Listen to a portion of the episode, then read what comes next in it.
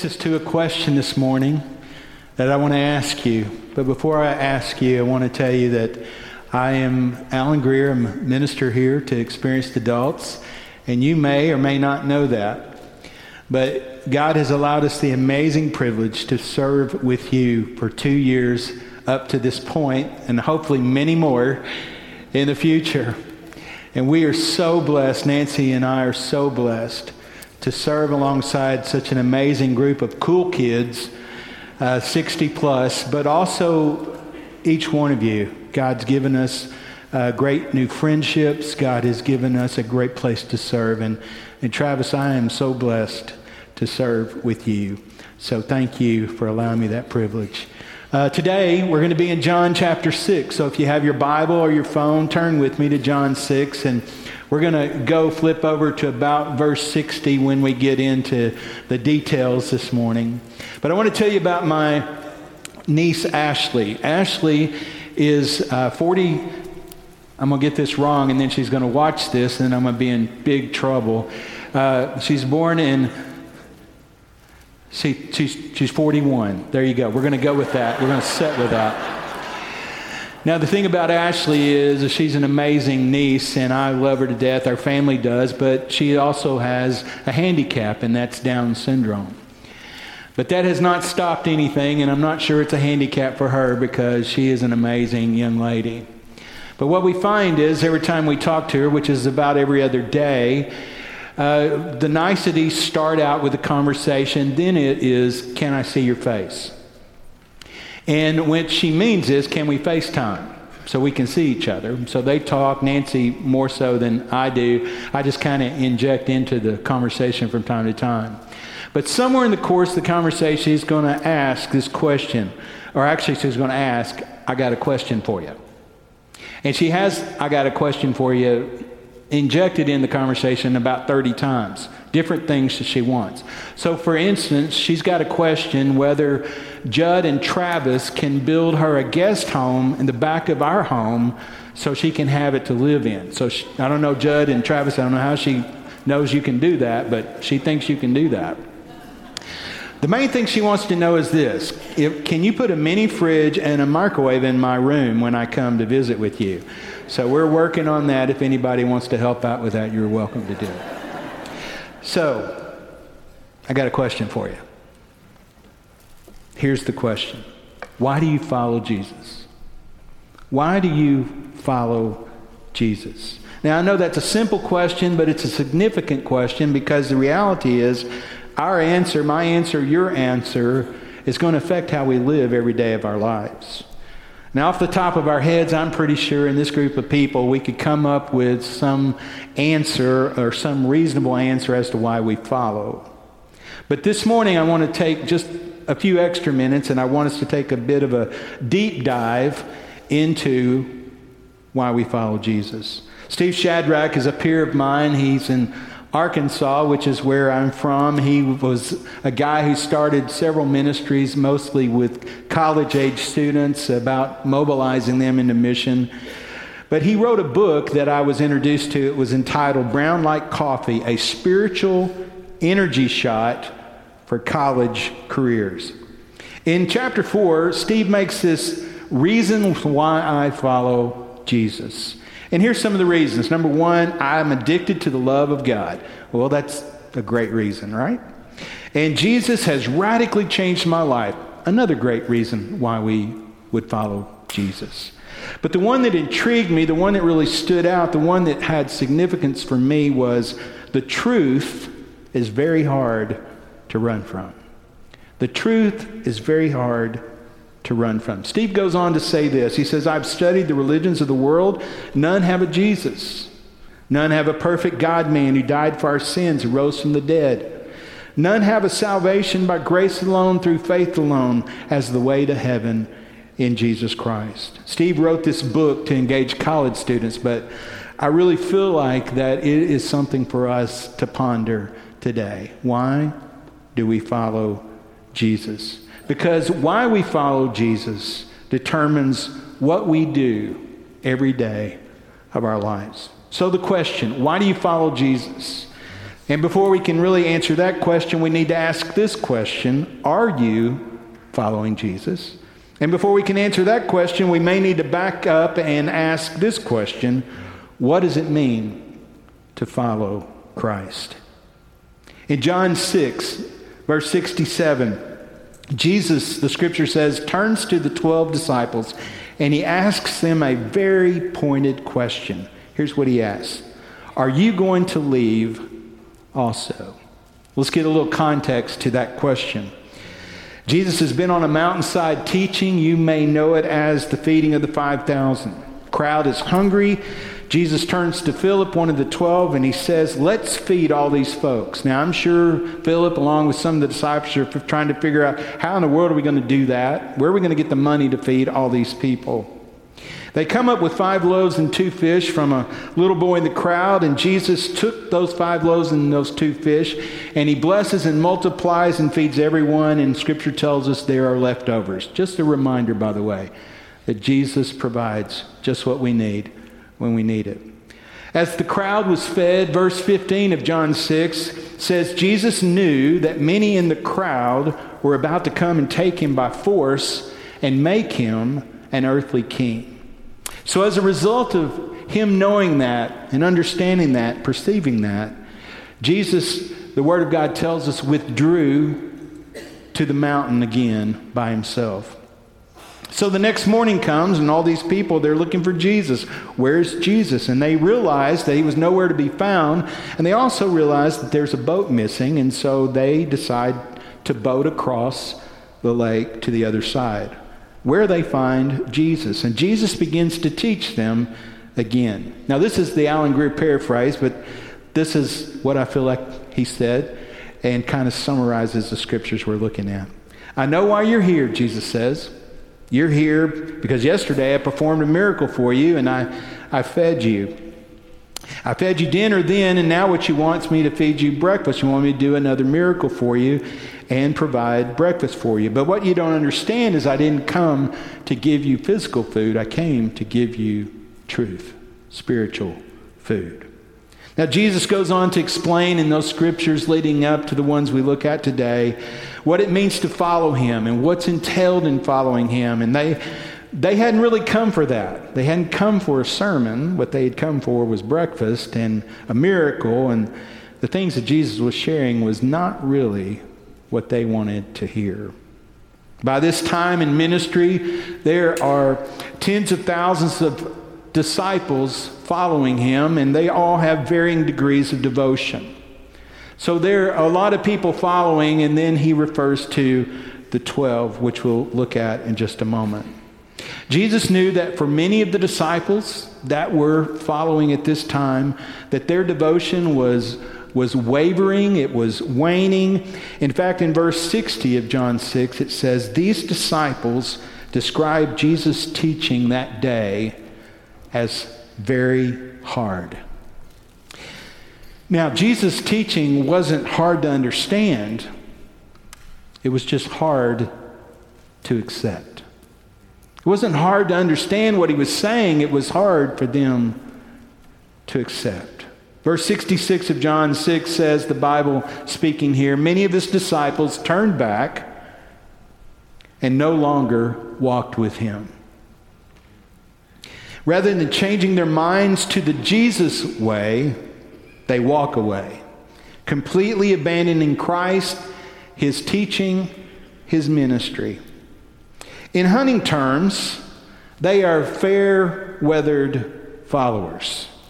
When the going gets tough, things get hard, hard to accept. In this case, they no longer want to walk with Jesus. Now, I love duck hunting.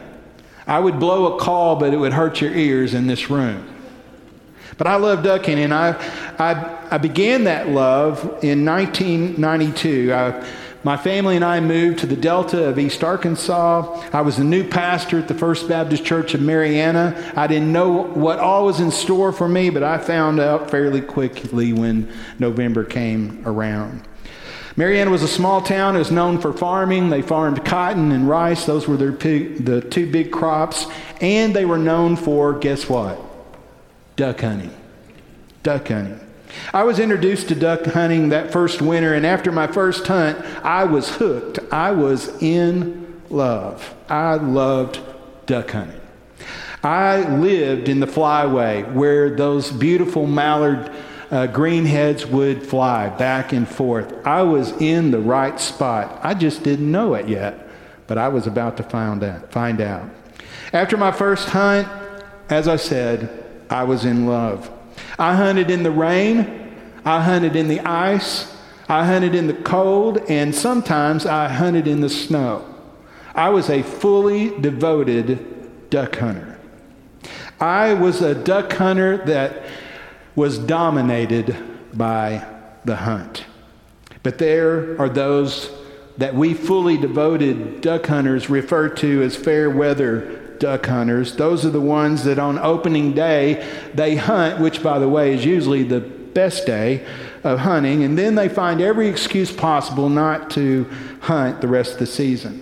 So, in other words, when the hunting gets hard ice, snow, rain, no ducks, less ducks fair weather hunters stay home.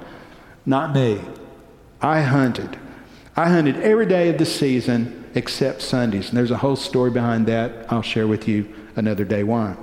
In John 6, these fair weathered followers, they desert Jesus. They abandon Jesus. And Jesus turns now to the 12, those 12 disciples. And he says in verse 67, Are you also going to leave me? Are you going to abandon? Are you going to desert? Are you going to walk away? Are you going to stay? Are you going to go? Are you going to follow me? Or are you going to go your own way and abandon these truths? Now, Peter responds to Jesus' question in verse 68. But before we deal with what Peter says, let's go back to our first question. What does it mean to follow Jesus?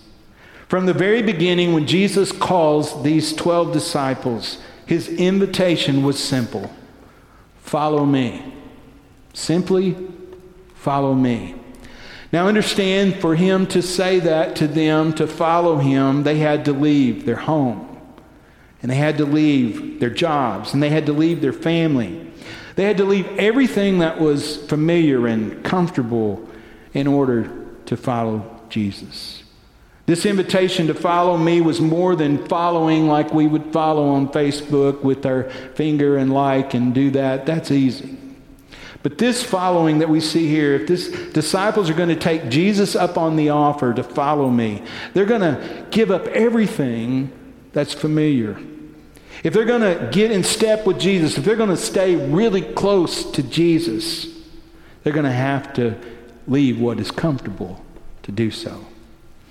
Now, I was at a stop at a stoplight, a traffic light this past week, Tuesday, here on Governor's Drive, and I was behind a pickup truck, and I noticed on the back window of his pickup truck was a, a bumper sticker. Should have been on his bumper, but it was on the back glass of his truck. I couldn't read it very clearly. I just knew it said something about Jesus. And because I love Jesus, I pulled my truck up maybe a little too close. If my family were telling the story, they'd say really too close. But close enough that I could read what the sticker said. Here's what it said Do you follow Jesus this close? I think he waved at me. I'm not sure it was a wave, but anyway. And my family would say, serves you right. You, you were too close. Jesus said a whole lot about following him. Shelley shared one of those verses. Here's a few. Luke 14, 26. If anyone comes to me and does not hate his father and his mother, his wife, his children, brothers, sisters, yes, even their own life, such a person cannot be my disciple. And whoever does not carry their cross and follow me cannot be my disciple. That's hard. It's not easy. Matthew 16, 24, which Shelley read to the kids earlier. If anyone desires to come after me, let him deny himself, take up his cross, and follow me. Listening to the words of Jesus, it becomes pretty apparent that being a part of his kingdom, the kingdom of God, is not simply being a member, but it's about being a follower. Being a part of his kingdom is about following King Jesus. And there's a significant difference between being a member and being a follower. Now, back to the first question What does it mean to follow Jesus? Jesus tells us the requirement actually in Luke 14 33 says, Those of you who do not give up everything you have cannot be my disciples. The message says it this way simply put, if you're not willing to take what is dearest to you, whether it's your plans or people, and kiss it goodbye, you can't be my disciple. Hard to understand or hard to accept? Now keep that in mind and let's look at the second question. Are you following Jesus? If being a part of the kingdom of God is about fellowship, I mean fellowship and not membership, then are you following Jesus? The way we answer that question depends on what criteria we use. If following Jesus simply means that we have some sort of head knowledge about Jesus, if that's the criteria, then a lot of people would say, I follow Jesus.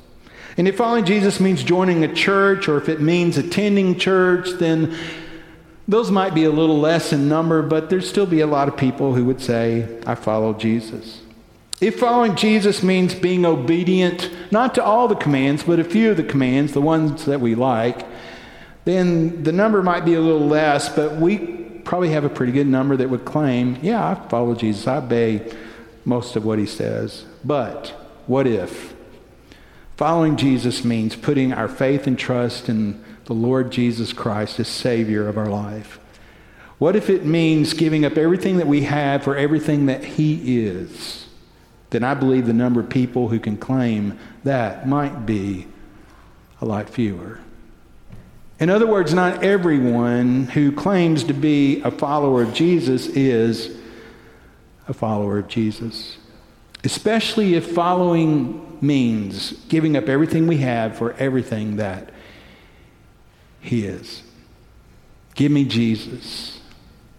When I rise, when I'm alone, when I'm afraid, when it comes to dying, give me Jesus. So you might say, well, Alan, what does it mean to give up everything we have for everything that He is, to give up everything to follow Christ? What does that mean? Well, I believe it has everything to do with the work of the Holy Spirit. 1 Corinthians chapter 12 verse 3 says, "No one can say that Jesus is Lord except by the Spirit of God, the Holy Spirit." In other words, neither you nor I can say Jesus is Lord except by the Holy Spirit working in and through our lives. I cannot pledge allegiance to him. I cannot give him my loyalty. I cannot give up everything that I have to follow Jesus unless I am dominated unless His Spirit controls me and is transforming me and in my life. That's how it happens. I think we pray for the wrong things when we ask God to fill us with the Holy Spirit because if we're a follower of Jesus, He's already done that. He's filled us. In other words, I have all of Him. Question this morning maybe, does He have all of me? So the prayer we should pray is not, Lord, fill me with what I already have, your Holy Spirit, but rather, Holy Spirit, dominate my life. Take full control of me. I'm yielding to you. What you say is right. Because you've saved me, uh, you've taken residency up in my life, and you alone were able to lead and to guide and to direct. You know what's right, you know what's best. That's what I believe it means to give up everything we have in following Jesus. It's surrendering our will to His will, it's loving Him with our whole heart.